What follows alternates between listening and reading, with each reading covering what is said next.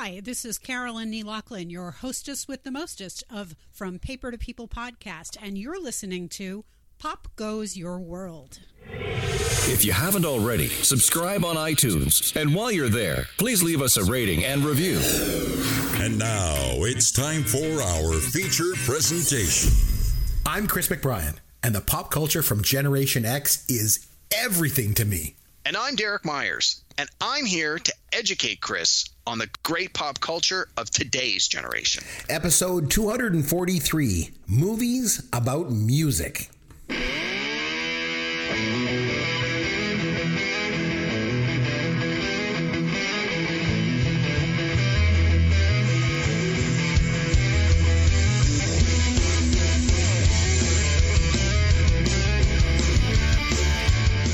I'm Chris McBrien along with Derek Myers, and this is Pop Goes Your World, the pop culture podcast for the generations. Now this week, we're going to take a look at some of our favorite movies about uh, music. Now, not movie musicals per se, you know, where people break into song or have a big musical number like, like Singing in the Rain or Wizard of Oz or something like that.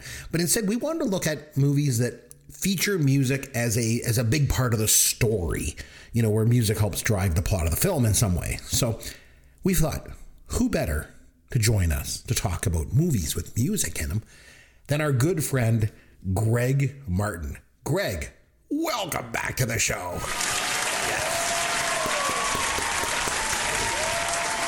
Thank you, Drew. Thank you, guys. Thank you for having me back. It's always a pleasure being on, so greatly appreciate it. Thanks. Uh, you're a, a sort of an ex-radio personality, and music's obviously been a big part of your life, so it seemed natural to have you come back and do this. Um, we're going to put together a top five list of our favorite movies about music. But before we get into our lists this week, uh, Derek, you want to kick us off with some pop culture that you can educate me on this week, my friend? Yeah, yeah, I got a, a relatively short list. Hopefully I can keep it to five minutes or somewhere thereabouts. Greg, Greg, should we put him on the clock? What do you think? Absolutely. You got to hold it. You got to hold him to his resolutions, man. You fitting all right here. Okay, I'm going to start the clock then. Okay, go. All right. So the first one, I, I watched two movies on Netflix this week that were both from twenty sixteen, and they were both recommended to me by Netflix as something I might like, and I actually enjoyed both of them. Wow. The first one is called The Take, but it was actually originally called Bastille Day. So depending on where you look it up, uh, you'll see it called both things. It's got uh, Idris Elba and uh, one of the guys who was one of the Stark brothers from uh, Game of Thrones. And it, it's basically uh, a bomb threat is is happening in France on Bastille Day, which is the equivalent of Independence Day in the U S. And um, Idris Elba's character has to work with this pickpocket played by the Game of Thrones guy to try and thwart the bombing. And, uh, you know, it's your typical mindless action movie, a lot of interesting scenes. It was a lot of fun. Uh, I mean, it's not it didn't win any Oscars, but uh, it, it, it was an entertaining movie. It was worth the ninety minutes. And thank you. I've never even heard of that before. So yeah, uh, but it kept showing up like this was in the top ten this week on Netflix. I'm like, really? So anyway, uh, another one from twenty sixteen, uh, another action movie I'd never heard of. It's called Spectral, and it's marginally a ripoff of the plot of Aliens, uh, where there is a war happening in some Uh, middle uh, um, uh, uh, Eastern European country. It's supposed to be like Russia or somewhere near Russia. And uh, the U S military is in there trying to fight them. And then something happens and all the people they're fighting start dying and all the soldiers start dying. And then they realize it's like these ghostly spectral apparition things. And it, it basically follows the same beats as the movie Aliens.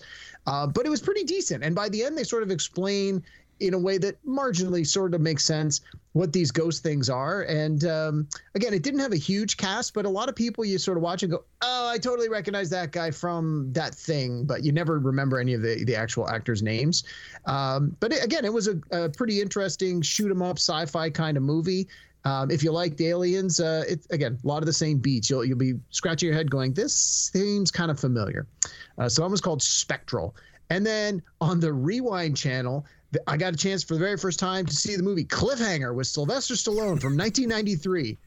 How many times have you seen Cliffhanger, Greg? Uh, once, and that's one too many times. yeah, I, I've, I've seen it seen zero it. times, and that's too many. Wow.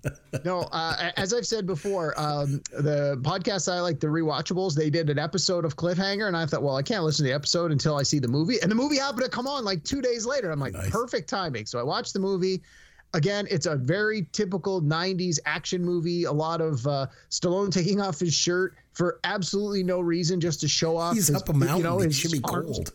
Exactly. The movie takes place like it's all about mountain climbing. Yet he's got no hat because you can't mess up his hair. You got to be able to see his face. He's got no shirt. You got to be able to like see his arms and his pecs and stuff. It's so ridiculous. It's so over the top. It's so nineties.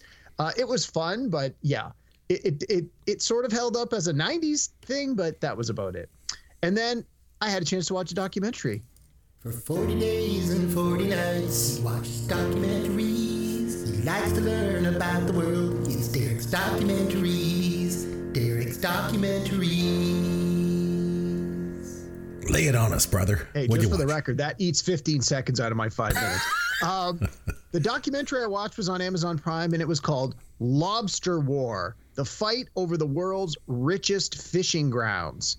And I, honestly, I don't know how I even stumbled across this, but essentially there is an island between Maine and Nova Scotia that is disputed as to whether or not it's Canadian or American. And based on the way that the fishing laws work, you can fish a certain amount of miles or kilometers away from the shore of where your country is. So if it's a Canadian island, the Canadians can fish there. And if it's an American island, the Americans can fish there. But since it's disputed, they're like the, the the the fishermen are all in each other's business about it. And for many years, it wasn't a big deal. But as global warming has been happening and the temperature of the oceans has risen even just a couple of points, the lobsters have started to migrate north in ridiculous numbers. And suddenly there's literally tens of millions of dollars of lobster that are being pulled out of these waters every year. So when you're talking ten million dollars or more, people are going to start doing stuff. And so it was an interesting uh, an interesting look at how uh, how these fishermen and uh, you know got into it, so hence the term Lobster War. I told my wife I watched a movie called Lobster War, and she's like, "Did they like clamp at each other? Were they giant mutant lobsters?" I'm like, "No, it was a documentary. It's about fishermen." She's like, "My movie sounds better." Yeah, that sounds like Godzilla versus Mecha Lobster or something. Yeah, exactly. So that was it. I came in under five minutes. Woo! Wow, you the, the clock almost started ticking you on you there. You got away yep. with one. So, Greg, any pop culture you've been into lately? Anything interesting? Yeah, I'm going to go through quickly a couple of things. Um, I watched on Disney Plus here in Canada, and in the States it's on Hulu. Uh, it was a while back, but I only recently caught up with it, and that's the uh, Sex Pistols uh, T V show uh, that was just called Pistols, which was uh, six episodes long, and it was based on the book by the guitarist uh, Steve Jones called Lonely Boy. Now, Johnny Rotten, a k a. Uh, Johnny Lydon's his real name, uh, quoted it as being the most disrespectful he had ever had to endure. Uh, so with that, I didn't expect any less of an answer from him than that, but I had to watch it. And uh, I got to say, it had its hits and it had its misses as well. And there was more misses than hits on it. Uh, the casting was the biggest problem that I had. Uh, the gentleman who played Johnny Rotten, it felt more like a British Sheldon Cooper from Big Bang Theory than uh, Johnny Rotten. And that, that got really annoying after a while. And uh, it, it just it didn't hit the mark. I think even if you put the original four members of the Sex Pistols on this show, you wouldn't be able to capture what they they brought uh, with music, politics, fashion. It it just missed the mark for me. Uh, another uh, documentary I watched uh, on Crave T V here was on uh, Rick James called Bitchin'. And uh, I, I have an obsession with Rick James. I, even though I'm a big metal guy, I love Rick James. And uh, so I enjoyed seeing all about the costumes. And, uh, of course, you know, nowadays you hear about how Snoop Dogg's big on marijuana and Cypress Hill's big on marijuana. But Rick James was like the original uh, guy that used to have all kinds of songs about marijuana. And so that was uh, quite good.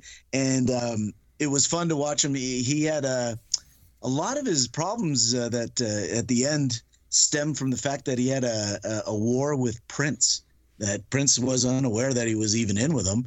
But he had a huge time, uh, hard time dealing with the fact that Prince used to do better sales and better numbers than him. And it really it drove him crazy.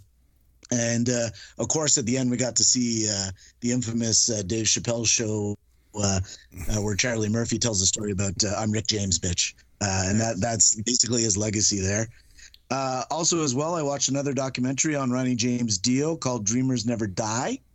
Uh, now, Ronnie James Dio, if I was to build a uh, Mount Rushmore of heavy metal icons. Uh, Ronnie James Dio would be up there with uh, Lemmy from Motorhead, uh, Ozzy, and Rob Halford from Judas Priest. It was a good documentary, uh, but for someone like myself who just is a sponge for everything heavy metal and reads and looks into and follows everything heavy metal, I really didn't learn anything new. Uh, but it was just nice to see old footage of uh, Ronnie James Dio when he was doing his years with Black Sabbath, when he took over for Ozzy, and of course when he did his solo stuff. So it was good on that level, but I didn't really learn anything exciting or new off of Dio. And uh, as well, big news in the metal world is Metallica uh, announced that they're going to be releasing a new album on April fourteenth called twenty-seven Seasons. And they released a single called Lux Eterna on that day. Uh, in advance, so you can listen to that now. And then just tonight, a couple hours ago, uh, they released a second single called Screaming Suicide. That's now available for download. And they also announced a two-year world tour where it's called No Repeat Weekends. Every town they play, they're going to do a Friday night show and a Sunday night show, and they're going to not do any songs the same on those two nights, so two and a half hours each night. And so you're getting five hours of Metallica every weekend. And I've bought tickets for three different shows. So I'm going to Montreal, Detroit, and Seattle to go see this tour. And Pantera will be the opening act. They're reuniting after twenty years. Wow. Greg, you must be in your glory, man. That's like right in your sweet spot. No kidding. Dude, when they, dude, when they announced it, I, I literally had to leave the office and go scream in my car. I, I, I literally I, I was so excited that I, I had to contain my enthusiasm and went out into the parking lot and went in my car and just yelled. This, this, is why, this is why you're like our, our resident music expert around here. You love all this stuff. A lot of heavy metal oh, yeah, stuff absolutely. Though for you. No kidding. Oh yeah, yeah, I love all kinds of music, but heavy metal's my that's your heavy one. Metal's my jam, as they say. Yeah, yeah. It's, like, it's like me singing is my groove. No, please don't. Please don't. All right, so that, that I was um, awful last week. It was that bad last week. It was that that awful. Dude, I hope to God Chuck D doesn't listen to your podcast because he would be so offended at that version of Fight the Power. That was. If you were offended by my singing last week, just wait till we get into this podcast this week. I got something up my sleeve for you. But before we get to that, oh, I, I I posted a meme on social media recently about how my kids love talentless YouTubers. Both of my kids watch these YouTubers basically playing Minecraft and yelling. It really sucks, let me tell you. You gotta sit around and watch it. Uh, so, you know, another thing that they do is they watch these YouTube videos where all they do is they talk about Pokemon cards. And like they talk about the different cards, the different series, the inserts, all that sort of stuff. And I was saying to my wife just like how dumb these videos are. And then the other day, I don't know, I had a little bit of quiet time to myself. I was relaxing in the other room. And and I should mention, by the way, I've been trying to find a set of Star Wars cards from nineteen seventy-seven. I collect them as a kid. I kept them until I was an adult when I was like in my twenties, and I sold them all. Wow, dumbest decision I ever made. So now I want to get them all back. I'm on this like mission. So I go online and I'm searching Star Wars cards from nineteen seventy-seven. I say, oh, there's some videos. Well, this is cool. So I start watching these videos, and it's these guys talking about the cards and the different series and how they had stickers as inserts. And as I sat there watching these YouTube videos about these collector's cards, I realized I've become my kids. I'm like, oh my God, jeez. Oh, oh, oh, and one thing that my kids love about me is this. Here's your dad joke of the week. So guys, I thought since we're doing a topic, you know, this week that involves music, I thought I'd do a music-related dad joke, okay? Oh, also, I should mention, I got some feedback uh, that when I tell, like, the dirty jokes on here, that those aren't really dad jokes, because dad jokes are supposed to be clean, all right? So, so I got a clean one for you. Okay, so guys, did you know that I once had my picture taken with R E M? That's no, me not. In the corner. Can I, I fall asleep? Was bad. Yeah. Maybe I should go back to telling the dirty jokes. Just, hey, Greg, what do you call a pirate that? should have yelled too. G- Gunga Gulunga. But you get a free um, bowl of soup when you buy a house. Yeah. Like yeah. Really Cinderella story. Boy, you must have been something before electricity. How would you like to earn eight dollars the hard way? You know, that Zen Buddhist kind of thing? Mm-hmm. You'll get nothing and like it. Hey, did somebody step on a duck? That would be me. Not the golfers, the golfers. I have a qualified yes, I agree. Okay, so we're going to talk about movies, about music, and we each put together our top five list. We're going to start at number five and work our way up like we usually do. Greg is our esteemed guest, so he's going to kick things off. So you want to start us off, Greg. What is your number five movie about music? Uh, my number five uh, pick that I went with was uh, nineteen ninety-one uh, Oliver Stone's The Doors. Mm. Uh, yeah, I remember going to see that in the theater. And uh, I didn't really know a lot about The Doors going into it. Uh, times were different back then for music. Like, we didn't have Spotify to allow us to like listen to large amounts of music because we used to have to pay for it back in the day if you wanted to listen to music. So uh, I didn't know a lot about The Doors, but I, I did go because I was keen on doing it. And the one thing that stuck out for me on this is that uh, Val Kilmer, although I'm not a huge fan, he was so good at playing the role of Jim Morrison that you actually forgot that it was Val Kilmer who was playing Jim Morrison. Like it, like, it almost had the same effect. Like, I don't like Al Pacino. I'm not a fan of Al Pacino. But Al Pacino is so good in Scarface that you forget it's Al Pacino. And Val Kilmer had that same effect. He had the same – he had the moves down pat. He had the voice down pat. He had the look down pat. He did an excellent job as Jim Morrison. And the funny thing is is that before Val Kilmer, Oliver Stone had uh, – talked about uh, casting possibly Tom Cruise, uh, Johnny Depp, uh, John Travolta for some weird reason, uh, or wow. Richard Gere as well wow. uh, were being considered for Jim Morrison. And they actually went to Ian Asbury of the, the band The Cult yeah. and offered him the opportunity to be Jim Morrison, but he declined as well. He would have been good. He would have been good. I he actually had the opportunity good, yeah. a number of years ago. Uh, they did a, a like a reunion tour with the the remaining members of The Doors, and Ian Asbury actually took over uh, for uh, the vocals for Jim Morrison uh, to do the tour, and it was fantastic. Like, I was disappointed that it didn't go any further than it did, and it played very small venues, like uh, maybe twenty-five hundred, three thousand capacity. Uh, just because, you know, it, it wasn't really publicized very much and whatnot. But if they had stuck it out, I think it would have been fantastic. Ian Asbury has a, a very good uh, Jim Morrison-sounding voice. Uh, some other notables in this movie that were uh, good. One of the things I like about Oliver Stone is I find he does a very good job of casting sometimes. And uh, he did a really good job of uh, casting Kyle MacLachlan of uh, Showgirls and uh, uh, Twin Peaks fame as uh, Ray Manzarek, and there was a young Kevin Dillon who played uh, the drummer John Densmore, and um, uh, Meg Ryan was in this movie, but I thought she was really not casted very well as uh, Jim's love interest, Pamela Kirsten. And uh, the surprising one that for me was good was Crispin Glover as Andy Warhol. Uh, I enjoyed his part in there. Uh, the only difference that I, I, I had with this movie that I, I kind of Uh, didn't like was after I watched the movie, I found out that uh, Oliver Stone took a lot of liberties in telling the story, and he exaggerated things uh, to make the film a little more appealing. Like uh, the scene at the Ed Sullivan Show where they told him before he went on, "Oh, you you can't use the word higher." So we, you know, can you say maybe like "girl"? Things couldn't get much better. And in the movie, he went up to the camera and he, he like yells the word "higher" into the camera, but in real life, that never happened.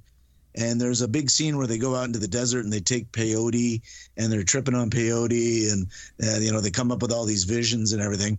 But uh, that apparently never happened whatsoever. So it was a little disappointing to find out that, you know, some of the highlights of the movie were, you know, exaggerated or never actually really happened. So, but overall, I love the Doors movie because uh, the soundtrack to the movie opened up uh, to a whole new generation of people that had never heard the Doors before. And it sort of brought them back into uh, popularity. They gave a lot of young people who had never had heard of the Doors or very, knew very little about them an opportunity to get them to know them a little more. Yeah, I, I never was really into the Doors. And then I remember when I was in university, a guy that I knew was really into the Doors and would play it all the time. I listened to it and I was like, they're pretty good. Like, they're very original. You know, they've got a real original style to them. Uh, I, that was a yeah. pretty good one. So a great way to kick us off. Number five, Derek, for you, your number five movie about music. What do you got? Well, before I jump into that, I just want to say, Greg, I've never seen The Doors, uh, so maybe I have to give it a shot. Honestly, I'm not a huge fan of their music, but um, I mean, I know the greatest hits, and they're not bad, but uh, I may have to give it a give it a shot there based on your reco. Um, so before I get into my list, I just want to say, so we already did, Chris, you and I did an episode not too long ago about musicals. Yes. And and we sort of define the musical, uh, you know, in the very traditional sense of, for no reason whatsoever, people just break out into song. And it, it usually has nothing to do with the narrative. Um, so there were even a few movies I discussed on that episode that I wanted to include on the list, but I didn't feel they were quote unquote traditional musicals. So I've been able to slot a couple of those onto this list, which is great. Nice. But the other thing I tried to avoid with my list is uh, I tried to avoid doing any biopics. So just like Greg was just talking about The Doors, obviously based on Jim Morrison and The Doors, real bands, real people. Obviously, some some liberties might have been taken along the way. But I, I tried to avoid movies like that because um, I found that was sort of the easy pick. And and honestly, if the if the musician or the band is big enough and has had an important enough um, cultural impact, people probably have already seen all those movies. So I wanted to pick some movies that maybe people hadn't seen or that they, you know, just get you thinking about them again. And honestly, I got a couple of really big ones on here. So those ones are, uh, you know, your people already have seen those. But the first one I'm going to start with is one that I think people may not be that familiar with. It also came out in nineteen ninety-one, just like The Doors, and it's called The Commitments. Oh, yes. So, that movie was good. Yeah, so this one, uh, for those who maybe aren't familiar, uh, it's based on a book by um, uh, author Roddy Doyle, and uh, which was very, very well received. And um, the movie's about um, a working class community in Ireland, uh, in Dublin, that uh, put together a band that plays soul music. Again, not what you might expect, but the uh, the process of how these these youngsters who uh, are really don't have a lot of prospects going on, uh, just based on the economics of the time, uh, they they find uh, some purpose and some hope through music. And uh, and the, the musical numbers are great, and and the movie starts by it starts um, the first part of it's all about like putting the band together, but through it the character you have pretty satisfying character arcs from a lot of them, and uh, and and the music's great. It's it's not the kind of music that that I was listening to or that I was even really that familiar with. This movie was introduced to me when I was at school by a few uh, a few of my friends, and and I immediately fell in love with it. I bought the D V D. Um, I bought the soundtrack. There's actually two soundtracks to The Commitments because, it, you know, it's a movie where the band does a lot of performing, and they actually have a, a touring band um, called The Commitments that that did all the music for the movie that actually had a little bit of a career doing some touring. Uh, the funny thing is some of the actual musicians are in the movie, but they are doing different roles in the movie than they do in the band. So like, I think the guy who plays the saxophone in the movie is actually the lead singer when they tour and, and stuff like that. So there's still those connections, and the band still sounds great. We actually, they came through uh, to Windsor when I was, or it might've even been through to Detroit when we were at school uh, in the nineties. So I had a chance to see them in person, and they sounded fantastic. But uh, yeah, the movie, The Commitments from nineteen ninety-one, uh, no real big stars uh, in it. Um, but if you, if you're interested in soul music, or you just, you know, I would say give it a shot, even if maybe that's not your your your favorite type of music, or you don't think it's your favorite type of music. They do a lot of traditional songs where you're going to go, oh, yeah, I totally know that song. And uh, it, it's good. They do a great job. The music's numbers are great. And there's a lot of humor in it, too. So um, give that one a, give that one a look. The Commitments from nineteen ninety-one. And one other thing, too, is was in that movie, some of the cover songs that they did, you could argue were even better than the originals. In the Midnight Hour and Mustang Sally jumped out to me from that movie. Oh yeah, Mustang Sally by The Commitments. That's that's, that's so a go-to. Yes, yeah. so that's what good. sold me. I was like, my friend, my friends basically said, listen to this C D, and these songs in particular, and if you dig them, we'll watch the movie. And we did. And then you know, a year later when they were coming around, someone's like, you want to go see them? I'm like, absolutely. So. No, so good. That's a good one. Okay, to the surprise of no one, I'm going to take us back in time, back to the year nineteen eighty-four. And let me tell you, back in the year nineteen eighty-four, you couldn't talk music without mentioning, prepare for it, breakdancing. So not only is this movie about breakdancing, it's a sequel of a movie that came out earlier in the same year. So you just know they didn't rush this out. You know, they took their time crafting this amazing piece of art. And not only that, it's got one of the greatest titles in motion picture history. Yes. I'm talking about Breakin' two Electric Boogaloo. So, nice. For Christmas this past year, I said that I wanted a Breakin' two Electric Boogaloo t-shirt. I didn't get one. It'll, it'll be back on my list next year, let me tell you. So, Breakin' two Electric Boogaloo is about three break dancers, Special K, Ozone, and Turbo. And what they're trying to do is stop this developer from putting in a shopping mall where the community center is. And I, I also love how the movie is called Breakin' two Electric Boogaloo because it's named after the guy that plays Turbo. So in real life, his name was Boogaloo Shrimp. So the title's not even about one of the characters' names. It's about the actor's real name. And if you think about it, that's like that's like making a sequel to Raiders of the Lost Ark and calling it Harrison Ford and the Temple of Doom. Like, it's so stupid. Like, it's so bad. But anyway, if you, if you like the eighties and you like campy, cheesy stuff as much as I do, you will appreciate this mess that is Breakin' two Electric Boogaloo. And besides, you know what? It's fun to say Breakin' two Electric Boogaloo.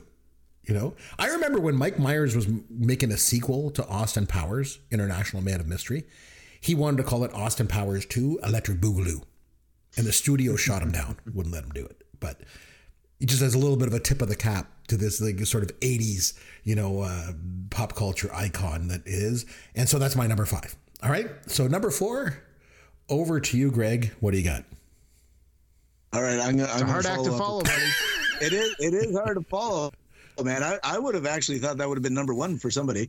But uh, I'm going to go with uh, the uh, the two thousand release uh, from Cameron Crowe of uh, Almost Famous. Good pick. I, I enjoyed the. Uh, I enjoyed. Man. You know, it it's surprisingly really good. Like I, I did some research on it, and uh, amazingly, Roger Ebert uh, actually picked that as his film of the year. Uh, that wow. the year it came out. Yeah, I was really surprised. And then uh, it got an Academy Award nomination as well for uh, Best Original Screenplay. So uh, I, I enjoy Cameron Crowe. I think he always does a fantastic job of casting people. And I thought he did a fantastic job here. It's a, it's an autobiographical, semi-autobiographical movie because uh, back in the day, uh, Cameron Crowe, Uh, as a teenager, was able to fool Rolling Stone magazine, and he followed around the Allman Brothers uh, in writing a, a story about going on tour with the Allman Brothers. So in this movie, you got a character named William Miller, who is able to fool Rolling Stone magazine, and he goes around and follows the band Stillwater uh, all across America on their uh, tour. And, and uh, again, he befriends uh, Philip Seymour Hoffman, who plays uh, the famous uh, music critic Lester Bangs, and he gives him the ever-important uh, message of um, don't become friends with the band. And William, unfortunately, doesn't follow that rule, and he becomes friends with the band. And through that, uh, you, you find that everybody that's in this movie finds themselves to be not the person that they could be. They could be better people than who they are. And they're just using their music to cover up, uh, you know, their their true uh, who they really are, and and and brings them out. I thought that uh, he casted some fantastic people in here, uh, especially uh, Kate Hudson, who played the uh, well, she didn't want to be called a groupie; she wanted to be called a Band-Aid. Uh, she played Penny Lane. Uh, I had mentioned Philip Seymour Hoffman uh, playing Lester Bangs. Uh, there was also some appearances in there, really briefly. Uh, by Jimmy Fallon, uh, Peter Frampton, uh, Rainn Wilson from The Office. Uh, he played uh, Rolling Stone publisher David Felton, uh, who was also with uh, Ben Fung Torres, who we uh, we talked about on an episode mm-hmm. before and watched a documentary on him. And uh, I really enjoyed um, Billy Crudup. He uh, played the role of uh, Russell Hammond, uh, the guitarist for Stillwater. And uh, originally that role was casted with Brad Pitt, and uh, they started working with Brad Pitt. And after a few weeks, they realized it wasn't the right fit, and uh, he decided he didn't want to do the project. So uh, Billy Crudup, I think that's his name, Billy Crudup, is that yep. how you pronounce it? Yep. Yeah, yeah. Yep. He uh, he left, and uh, Billy Brad Pitt left. He came in and took over. And uh, Cameron Crowe, who's married to Nancy Wilson from Heart, Uh, he got Nancy Wilson, Peter Frampton, and Mike McCready from Pearl Jam uh, to help write the Stillwater songs that appear on the soundtrack. Um, also in this movie is an appearance by Eric Stonestreet, who's in Modern Family. He plays Cameron. And uh, he was the check-in clerk at the hotel in New York who uh, uh, says, "Your mom scares me." Mm-hmm. Uh, she was played by uh, Frances McDormand, who did a fantastic job as uh, the mother in this movie, uh, Elaine Miller. Uh, I really enjoyed it. I thought the soundtrack was fantastic as well. If you enjoy uh, seventies classic rock, it's uh, really good, uh, and I recommend checking it out. Yeah, and you mentioned it was nominated for some Academy Awards. It also won some, too, because um, Kate Hudson won for Best Supporting Actress for that movie. Oh, did she? Okay. Yeah, she won. Nice. And I'm glad you mentioned Cameron Crowe because, you know, he holds a special part place in my heart because he was the one that originally wrote the uh, the, the, the the screenplay for Fast Times at Ridgemont High. Right. And so, so, so he always, you know, I always think of him for that. And you mentioned Nancy Wilson, how he was married to her in Fast Times at Ridgemont High. He actually cast her in that movie. She has a really small part. Remember in the scene where Brad is driving and he's wearing like the, the Captain Hook uniform and he's got the, the yes. hat on, and the girl, yes. the, the hot girl in the, in the, in the, the fancy car beside him. That was uh, Nancy Wilson playing that part. So. Oh, wow. Yep. I didn't yep. know that. Yeah. So I'm know. glad you mentioned that one. It's a good one. All right. So you're number four, Derek. Uh, what do you got for us? Movie. Yeah, about I was going to say uh, Almost Famous was actually my number six pick if we were doing a number top six list. So Greg, I'm glad it made it on the list because I just squeaked it out of mine. So I, I, I agree with everything you said. It's a great movie. And honestly, I haven't watched it in a long time. So it might be a good time to go back and rewatch it. I'm just going to re- watch all the movies on Greg's list here. He's just going to give me five great movies. I'm going to go watch them all this week. You're not, is that you saying you're not going to watch Break Into Electric Boogaloo? Uh, you may actually believe this or not. I've watched that in the last six months. It comes up on my nice. eighties movie channel a lot. Awesome. It is, on, it is on off, and it's not hard to find. Yeah, exactly. And there must be like some Canadian stars in it or something because it must satisfy a Canadian content requirement, and that's probably why we get it so often here in Canada.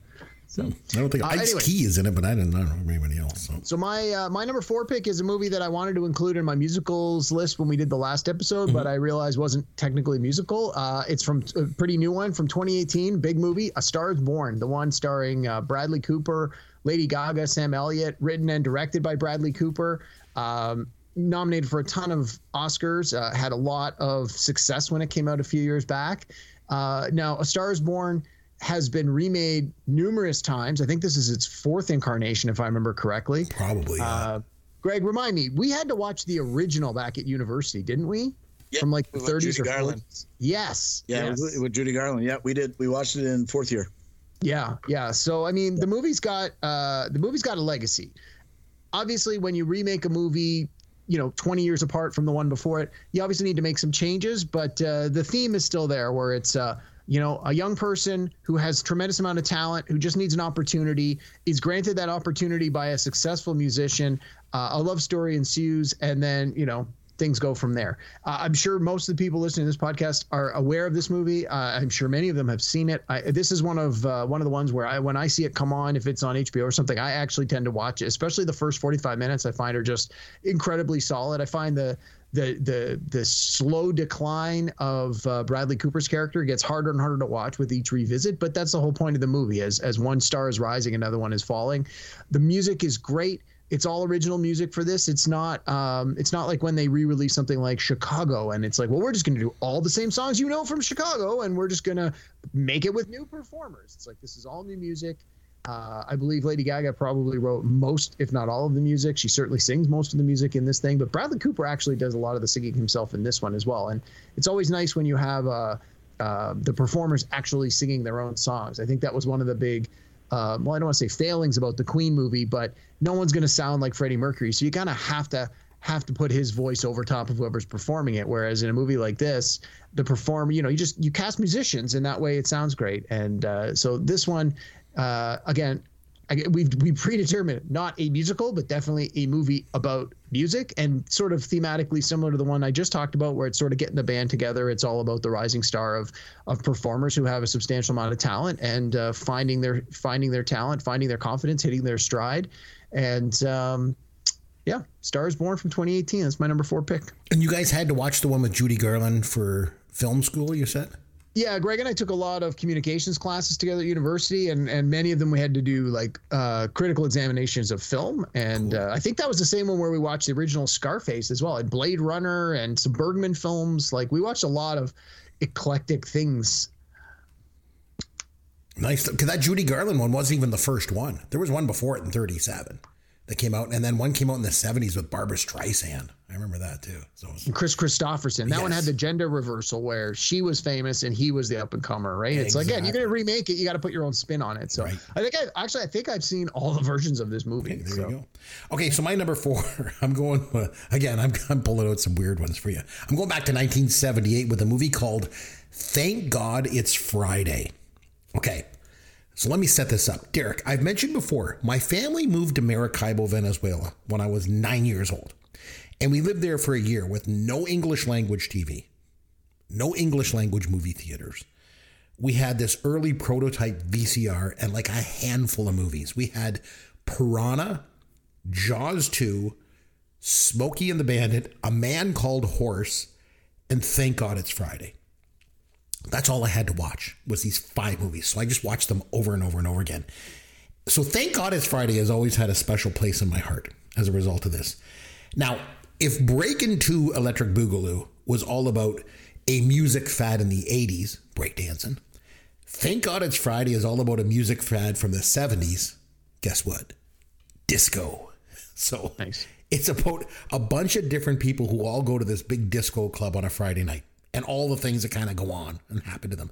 But it's got a bunch of actors in it who actually went on to other things. There's Jeff Goldblum was in it, and Donna Summer, and Deborah Winger, and Terry Nunn. Um, I don't know if you remember her, but she was actually a finalist for the part of Princess Leia. And then she went on to become the lead singer for the band Berlin. Remember that You Take My Breath yep. Away? That's all. Take My Breath Away, Berlin, yeah. So this movie's probably best known for the song Last Dance by Donna Summer, which not only was this massive, huge hit back then, but it actually won the Academy Award for Best Original Song from nineteen seventy-eight from this movie. It beat out Hopelessly Devoted to You by from Grease. So, I mean, this, this song was big. But I got to tell you, like when I was nine years old, I watched this movie over and over and over again because I didn't have much choice, obviously. But admittedly, it's not a very good movie, but it's always had a very, very special place in my heart. So I'm going to go with Thank God It's Friday as my number four. So, all right, that's my, my number three. Greg, what have you got? Well, I was originally going to go with um, uh, the uh, N W A uh, uh, biopic rap movie Straight Outta Compton, but uh, my girlfriend talked me out of it. And she said, no, no, no, you got you got to do something that uh, more people will uh, appreciate. And I love this movie. You got to talk about it. So uh, for number three, I I went with Eight Mile, uh, the with Eminem. Nice. And uh, yeah, I sang a song took, from that movie last week. Yeah, please. I, I don't know if we do call that singing. We don't need to hear it again, man. We're fine, thank you. No problem. Uh, yes, but um, the re- one of the reasons I, I enjoyed this movie was, uh, as Derek had been mentioning, uh, him and I uh, went to the University of Windsor uh, back in the early nineties, mid nineties, and um. Windsor's not far from Detroit. If you, for those of you that aren't sure geographically, it's literally a five-minute drive from the University of Windsor to downtown Detroit. And while I was uh, there, I used to go to. Man, all you kinds almost of grew up on Eight Mile. Yeah, well, it, literally, there were a few times I had to cross Eight Mile to get to the State Theater to go see concerts. So yeah, it's uh, it wasn't too far. But uh, while we were there, like we were at a, a time where the Detroit music scene was was getting ready to take off. Uh, on any given night, you could go see a show, and they'd always put local bands on there. And the local bands at the time uh, that were going on there, there was the Insane Clown Posse, uh, Kid Rock. Uh, the White Stripes were just starting to take off when we were getting uh, when we were graduating.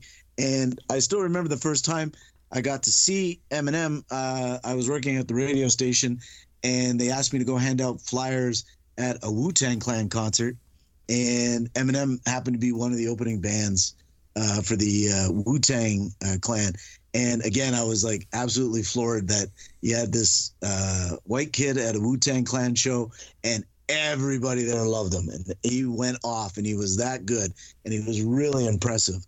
But uh, back to the movie. So uh, basically, Eminem plays uh, Jimmy Smith, who goes by the nickname Rabbit, and he's trying to make it into the world of hip hop.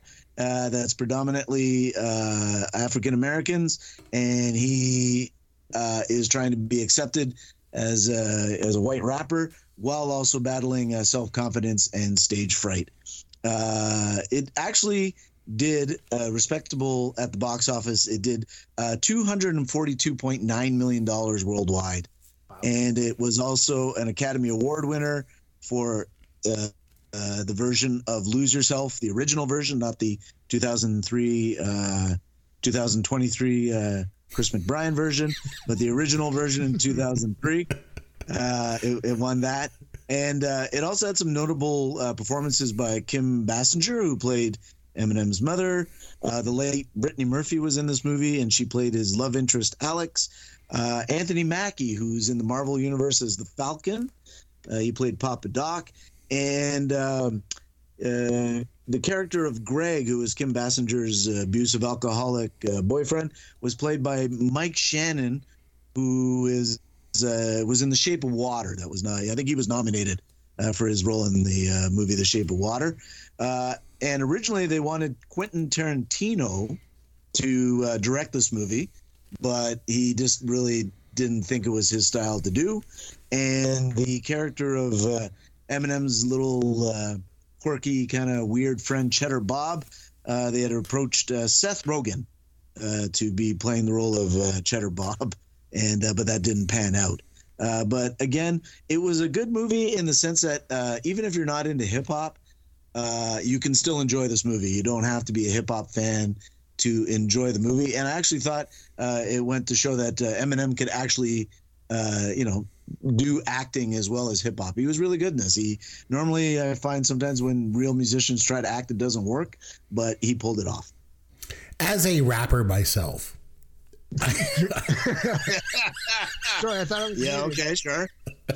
Yep. Good pick. I mean, gift wrapping, right, Chris? Like at Christmas time? Yeah, exactly. Yeah. Derek, Derek, what's your, what's your number three? Oh.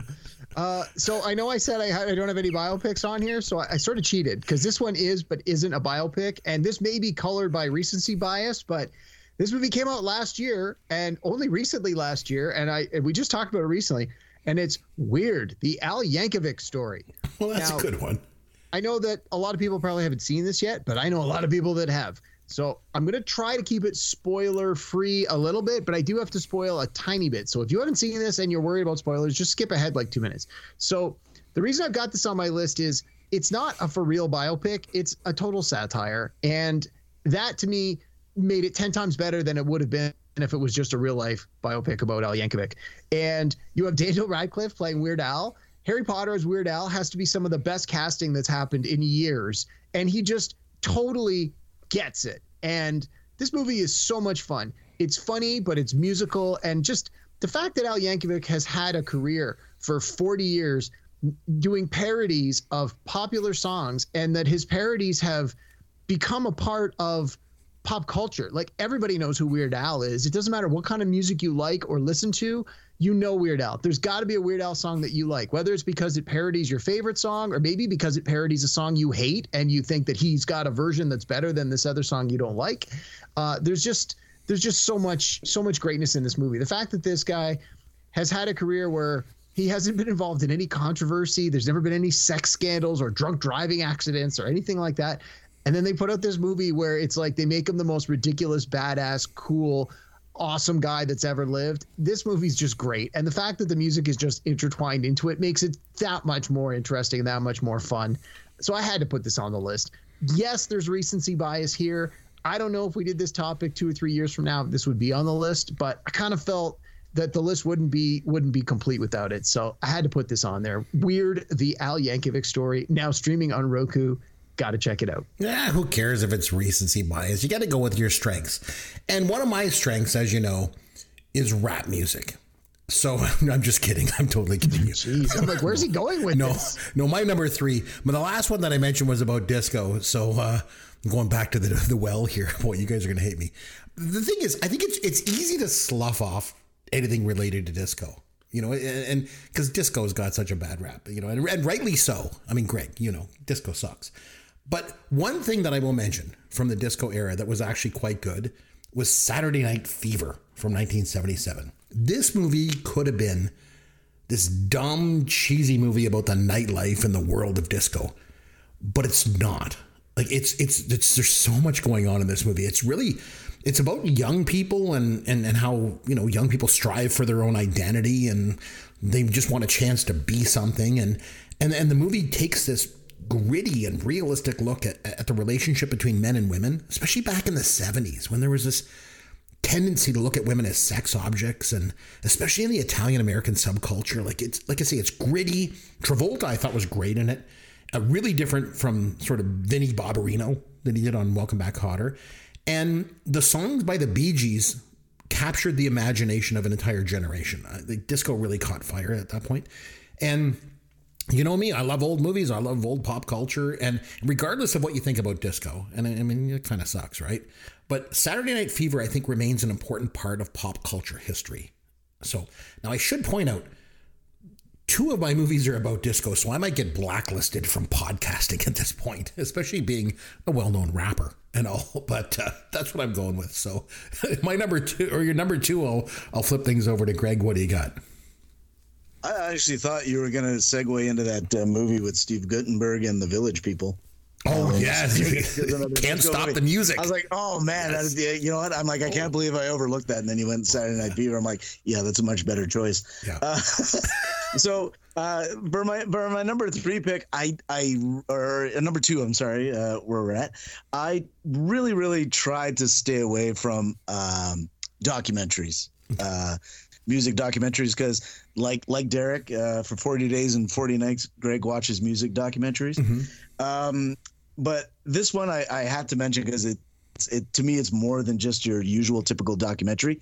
And I didn't think any musical documentary could top the Rolling Stones' uh, Give Me Shelter, which is about the uh, the incidents at uh, oh, man, the, the, the name's escaping me now because I was uh, talking too much. Uh, Altamont? Uh, Altamont. Thank you very much. Yeah. The incidents at Altamont.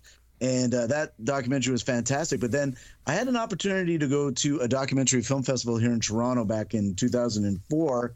And uh, I got to see uh, Metallica's Some Kind of Monster, uh, which is uh, directed by uh, Joe Bellinger and Bruce uh, Sanofsky, uh, who did uh, uh, another documentary called Paradise Lost, which is about the story about the West Memphis Three.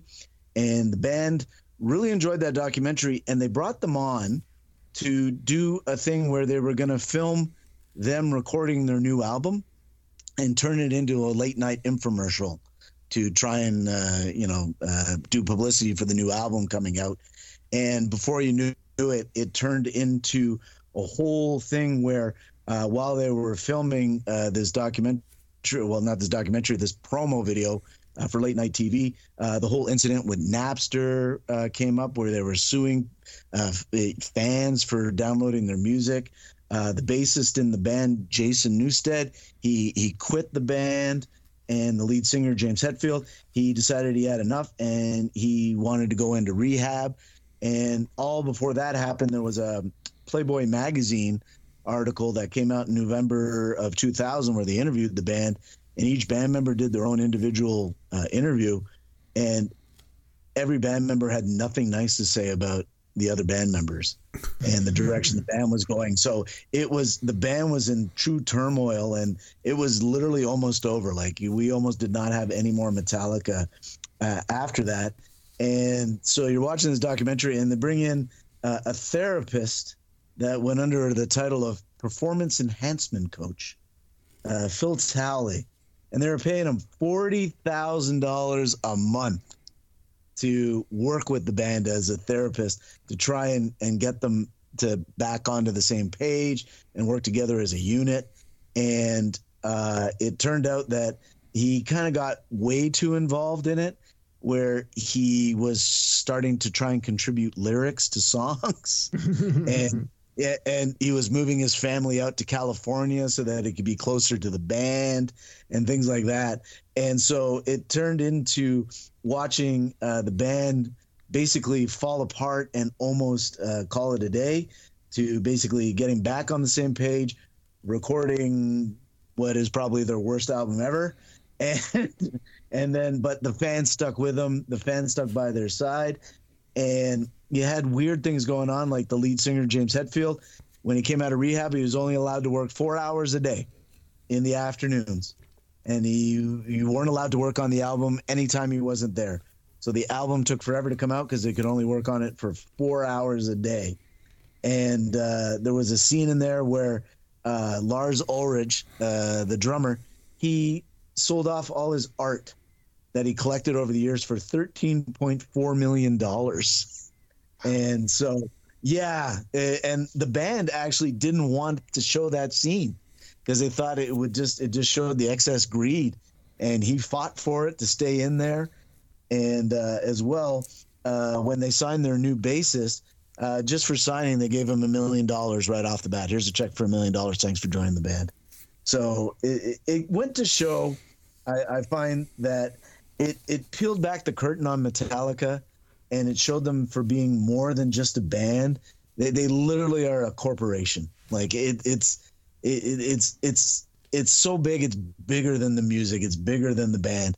And this documentary just goes to show you that how much time and effort and stress and everything that goes into making an album just to make us fans happy, with the the levels they have to go to for it. And uh, I enjoyed it. I thought it was great. Uh, you don't really have to be a, a Metallica fan to enjoy the movie, but it does help. I think being the big heavy metal fan that you are, no big surprises with your pick. You know, unlike yeah, myself, know. you know, being the rapper that I am, bringing out all these disco songs, you know, is a little bit, you know, unlike me, but that, that, that doesn't surprise me at all. That's a pretty good pick. So what's your number two, Derek? What do you got? So Greg just talked about a documentary featuring arguably one of the best metal bands ever. I'm going to talk about a movie that features arguably one of the best popular bands ever, and that's the Beatles, and the movie is Yesterday from twenty nineteen. Hmm. So this is directed by Danny Boyle, and uh, it stars Hamish Patel. Uh, it's got um, uh, guest appearances by Ed Sheeran and Kate McKinnon, and it's uh, it's a pretty light movie. The premise uh, is basically this uh, this young musician who's trying to start out, uh, is not having much luck, and he's ready to give up. And then he has a bicycle accident, and when he wakes up, the world has never heard of the Beatles, yet he still remembers all the Beatles songs and all the words to all the Beatles songs. And because he's a musician, he decides to take advantage of this fact, and he starts releasing all of the Beatles songs today as if he had written them, because why wouldn't you? Nobody else has heard the Beatles before. And, you know, it, it really part of the part of the point, part of the fun of the movie is that the, although the Beatles released all their their songs in the sixties, so much of the music is so universal and stands the test of time. And the subject matter is so, um, you know, non-controversial and so relevant to so many people that it still works today.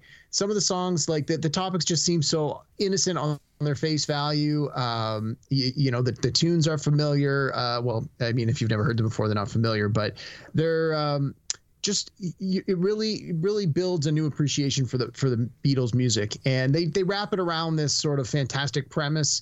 Uh, the ending of the movie fell a little flat for me, unfortunately. Um, but the ride getting there was pretty good. I like this movie. It's, it's been on uh, reruns recently on T V. I've had a chance to watch it again in the last couple of months. And uh, this is another one where they could have very easily just um, dubbed over the actual Beatles songs, but uh, the performer in the movie actually does the vocals, and he does a pretty damn good job. And uh, it's, it's just, it's a fun movie, and it's a good excuse to, to hear some more Beatles songs. So I had to put it on the list again. Maybe a little recency bias, just because it's it's been on uh, it's been on cable so much lately. But um, it's it's a staple for me. I really enjoy this one. And if any any list we're going to put together, music's about, movies about music, I think this one has to be on there. If for no other reason, then you get a great Beatles soundtrack out of it. So from twenty nineteen, Yesterday. Nice. Okay, so for my number two, I'm going back to the eighties. No big shocker there. I'm going back to nineteen eighty-four with Footloose. So I saw this movie in the movie theater back when I was fourteen years old, and I loved it then. I, I still love this movie. They did a remake a while back. Uh, I didn't see it. I'm sure it sucked. The original, though, is just so good. I, I, I love how it's not a musical, but music is at the core of this film, obviously. All of the best scenes in this movie feature music in some way. I love when Chris Penn is learning how to dance. I just love that scene. It's so good. I think the cast in this movie is great. Kevin Bacon and Laurie Singer and Chris Penn, obviously. Sarah Jessica Parker. Even the parents, John Lithgow and Diane Wiest, they're just amazing. Uh, even the actors who play like the people in town, you know, at the town hall meetings and stuff. So good. And, and the music in this movie, it's used in small ways, too. Like there's a scene when Ren's driving around town and he's listening to Mental Health by Quiet Riot. And the cops pull him over. I, I, this movie's got music. There's dancing. There's there's an original story. It's got a great cast. I can watch it over and over and over again. And I have.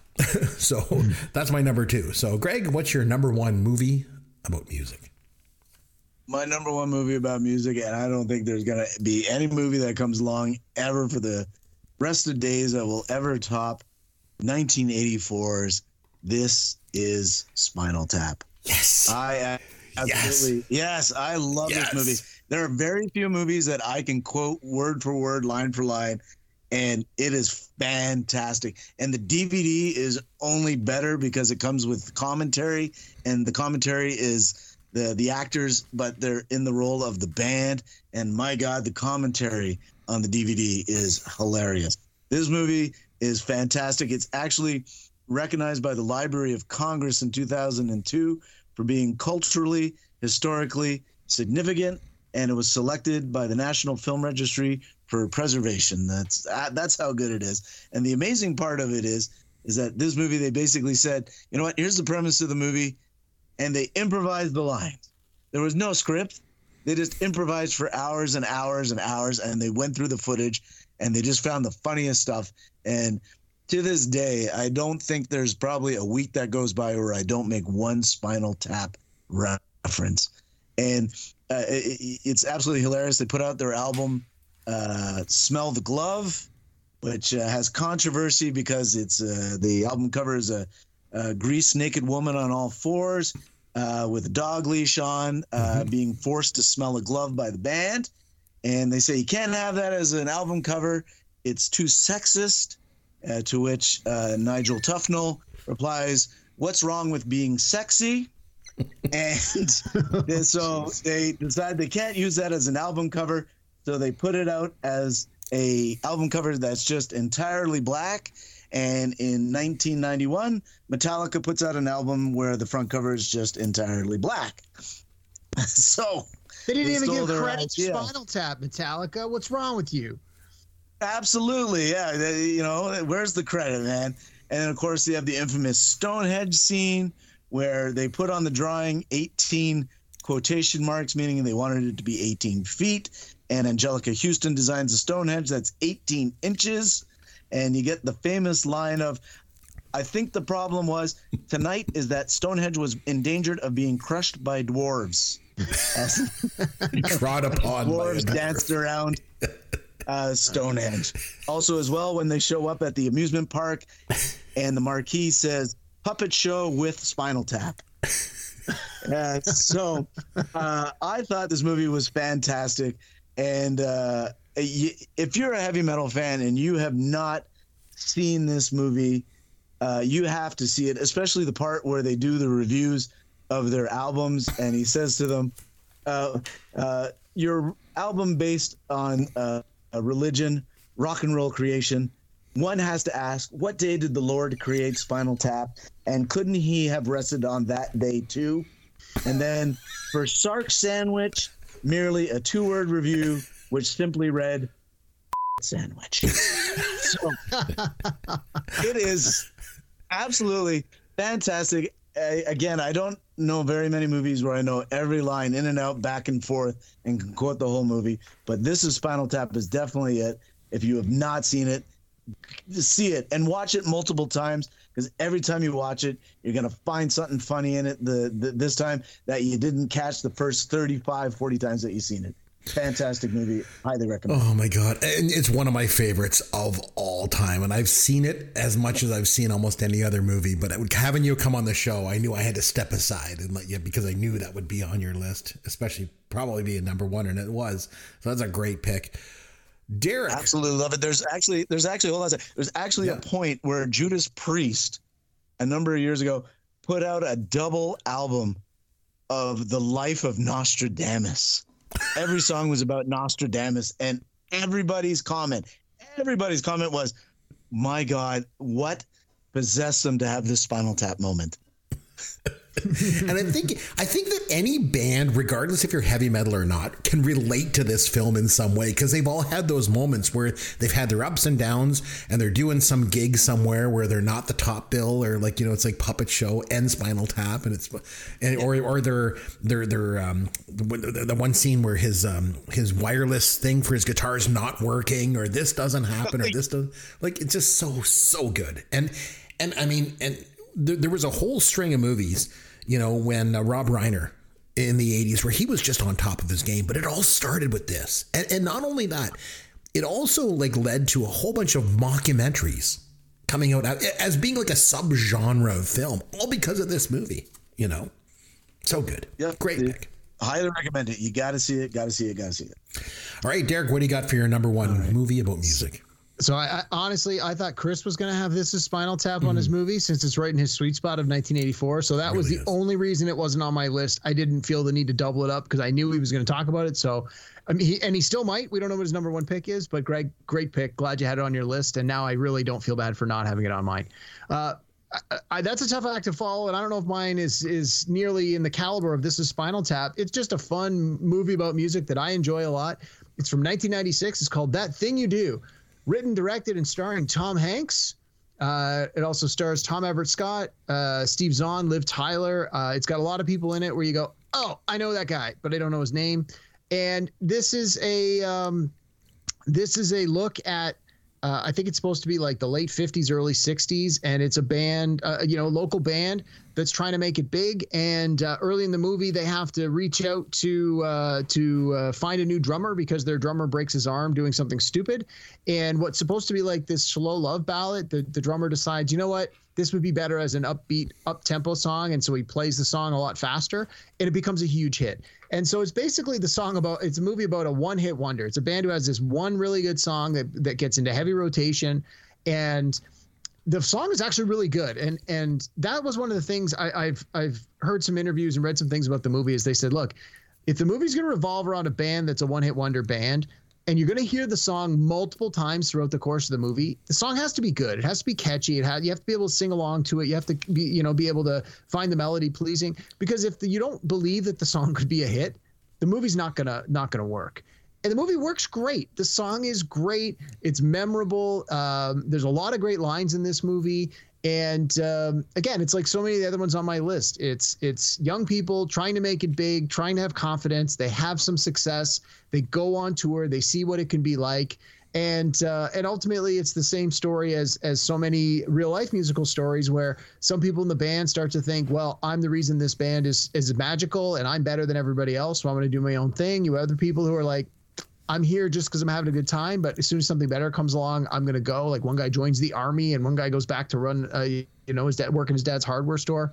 It's uh, it's just an interesting look at uh, at a different time, right? Because it takes place fifty, sixty years ago, and things were just, it was a different time in America, and the music scene was different. And, uh, you know, it's it's one of these movies that you want to want to sort of go, well, it's good, clean, and wholesome. I mean, it's maybe not that good, clean, and wholesome, but that's the era they're trying to depict. And uh, I mean, you know, Tom Hanks, you're familiar with the kind of work he he did in the eighties, nineties, and two thousands. Like, this was his his directorial debut, and um, the uh, the the company that the band signs with in the course of the movie is called Playtone Records, and uh, Tom Hanks actually named his movie production company Playtone. So, like, to this day, movies that he does are, are produced by Playtone. So a little bit of a wink wink there.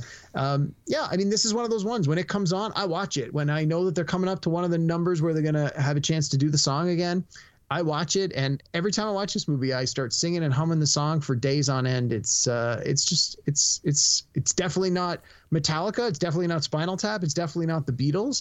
It's uh, it's like that sort of fifties, sixties sort of bubblegum pop kind of sound, and it's uh, it puts you in a happy mood every time you hear it. So That Thing You Do is my number one pick. Yeah, all right.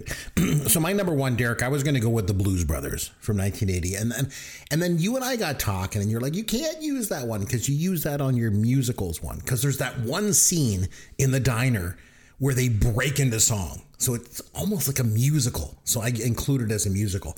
And I still was like, oh, I think I should include this. It's one of my favorite movies of all time. Like, I just love that movie so much. And like, like just, just last night, you texted me and you were like, hey, The Blues Brothers is on T V. So I watched The Blues Brothers last night. Go figure. So did I, man. Start to finish. But, you know, you're you're right. I used it there on our musical sh- you know, show. So I so I really can't dip dip into the well. You know, twice on this one. So I had to do some thinking, and I thought, you know, there is, there's one movie that's very personal to me, and it's, it's about music. And I mean, I, I know, Derek, you're not a huge Beatles fan, but I always was. I love the Beatles. And back in nineteen seventy-six, Saturday Night Live was becoming a big thing, and it was, it was making stars out of the people that were on it and stuff. And, and it was becoming so big that Lorne Michaels at the time, you know, he had a pretty big ego, and he thought, okay, our show is so big that we can get the Beatles to reunite and come and play on Saturday Night Live. But, you know, they just couldn't get it to happen. They tried and tried and tried, and it just didn't happen. So what they did instead was they play they they they played this videotape on a show in nineteen seventy-six on Saturday Night Live. And it was from, not from the Beatles, but from the Ruttles. Oh.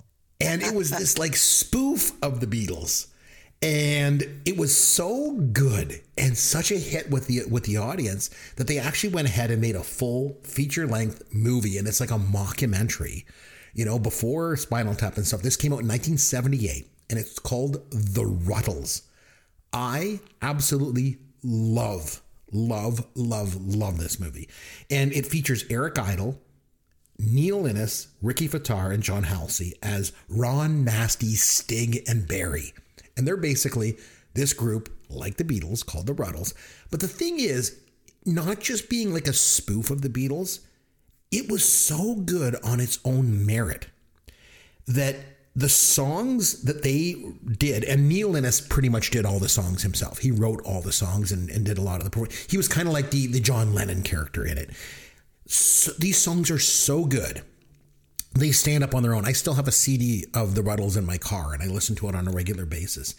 And I would encourage you, if you can find it out there somewhere, it's really hard to find, I think, on the streaming services and stuff, but it is so good. If you, there's a documentary that came out in nineteen eighty-two called The Complete Beatles, and it, it really tells the story of the Beatles. And if you watch that, and then you watch the Ruttles, which came out before it, The Ruttles is almost a shot-for-shot remake of that movie.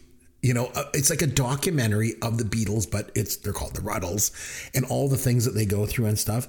This movie is absolutely fantastic. And because it had its sort of genesis in Saturday Night Live, a lot of the Saturday Night Live cast members from the original cast appear in the movie. John Belushi's in it, Gilda Radner's in it, Dan Aykroyd's in it. And not only that, they were able to get like famous musicians to come in, like um, uh, Paul Simon is in it, and uh, Mick Jagger makes an appearance, and they're all talking about, oh, you know, I was in, you know, I started the, the the Rolling Stones, but the Ruttles were the band that we were all inspired by, and it was just so good. And so I don't know if, if either of you have ever seen it. Derek, have you ever seen the Ruttles or even heard of it? I never even heard of it. No, I'm just looking it up now. I was like, wow, I've never seen this or heard of this.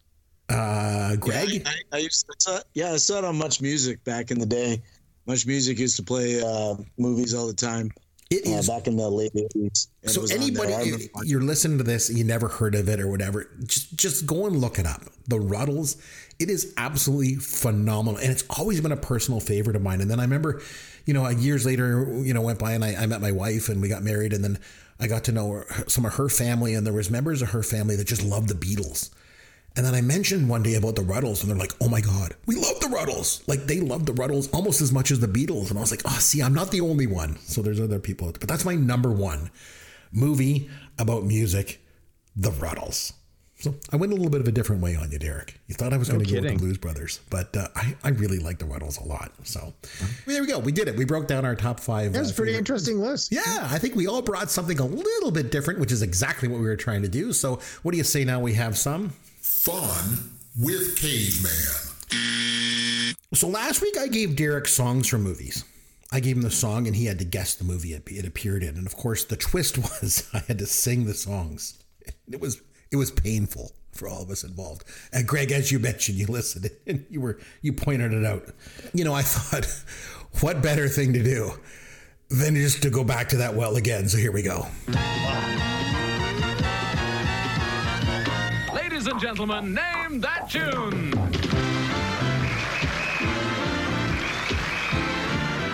So Greg, since you loved my singing so much, you're going to be the one in the hot seat this time around. All right? So I'm going to sing you a song and you have to name the movie that it appears in.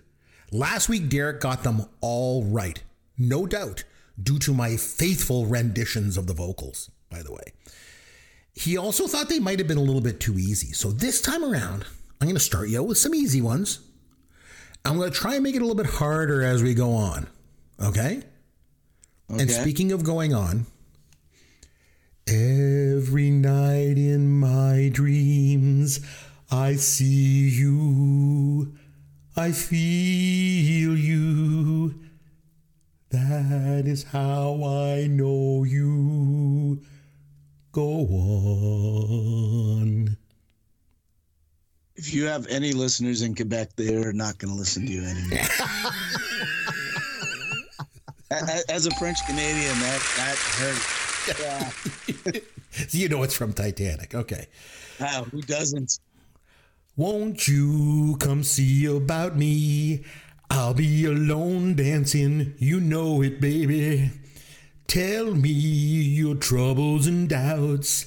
Giving everything inside and out. Yeah, can I get a whole bunch of Saturday detention so I don't have to listen to that one again? That's a Breakfast Club. Don't need money, don't need fame, don't need no credit card to ride this train. It's strong and it's sudden and it's cruel sometimes, but it might just save your life. Yeah, you should start a cover band called Huey Lewis in the News. That was awful. My baby, he don't talk sweet. He ain't got much to say. But he loves me, loves me, loves me. I know he loves me anyway. That's from Footloose, isn't it? Yes, it is. Yeah. Let's cue it for the boy. Yeah, that's it. Hey, oh, you yeah, got yeah, it right. Yeah, you can stop singing. Yeah. This is like a karaoke night where they've barricaded the exit door. You can't get out. I could stay awake just to hear you breathing, watch you smile while you are sleeping, while you're far away and dreaming. I could spend Please my life. Send an asteroid to this earth and let it end. Do do do do do do do do do do do do do do do do do do do do. And here's to you, Missus Robinson. Jesus loves you more than you will know. Oh, God bless you, please, Missus Robinson. Heaven holds a place for those who pray. I'll be honest with you. I thought the Lemonheads did a version of that, but you topped it. From what movie? Oh, The Graduate. The yes. Graduate. The Graduate. There you go. Color me your color, baby. Color me your car. Color me your color, darling. I know who you are. Come up off your color chart. I know where you're coming from. Call me. On the line, call me, call me, call me anytime, call me. Yeah, you should consider a career as a gigolo, because as a singer, you're not cutting it. American Gigolo. American Gigolo from nineteen eighty. Oh, gosh. If I should stay, I would only be in your way. So I'll go, but I know I'll think of you every step of the way.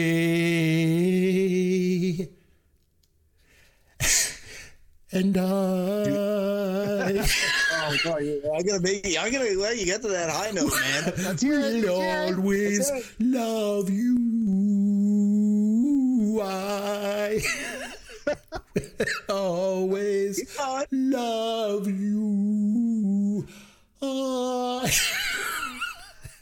Dude, there are dogs in my neighborhood howling right now.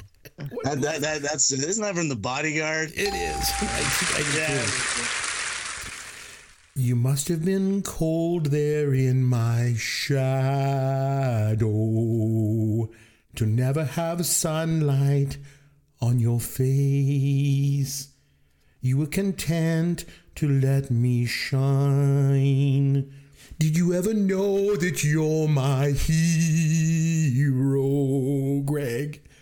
And everything I'd like to be.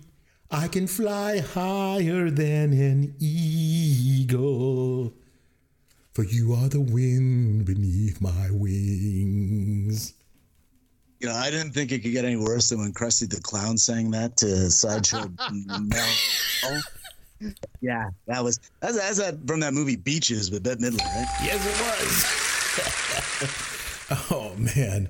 And we can build this dream together, standing strong forever. Nothing's gonna stop us now. And if this world runs out of lovers, we still got each other. Nothing's gonna stop us now. Oh, whatever's going to make this stop. Uh, Mannequin. Oh, yes. First they were Jefferson Airplane, then they were Jefferson Starship, and then they were Starship Jefferson, and then finally they were just Starship.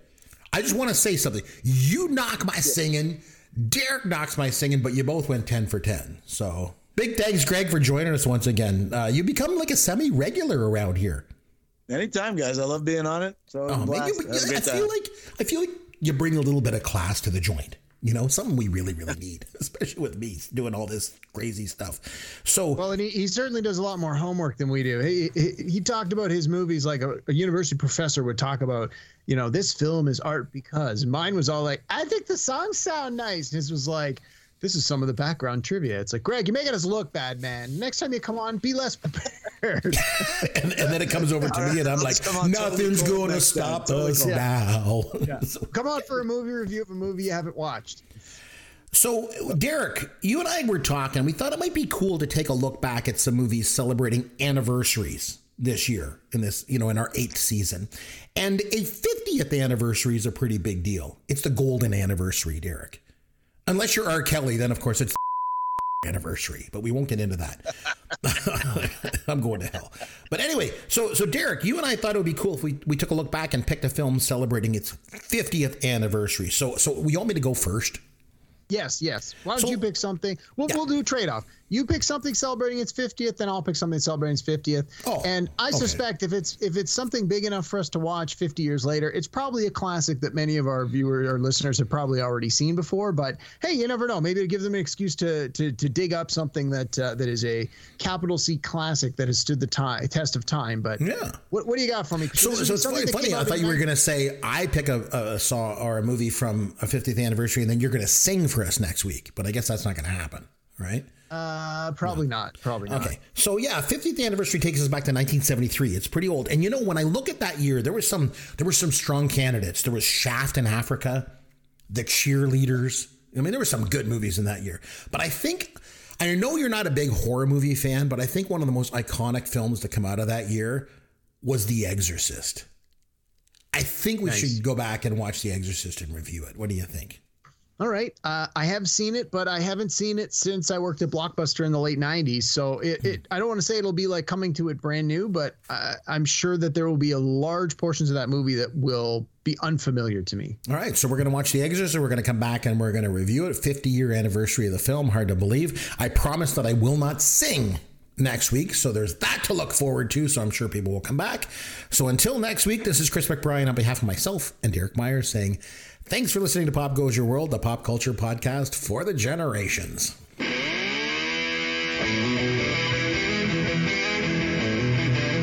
Thanks for listening to Pop Goes Your World. You can contact Chris and Derek at pop goes your world dot com. Please take a minute and review the podcast on iTunes or wherever you download and listen to the show.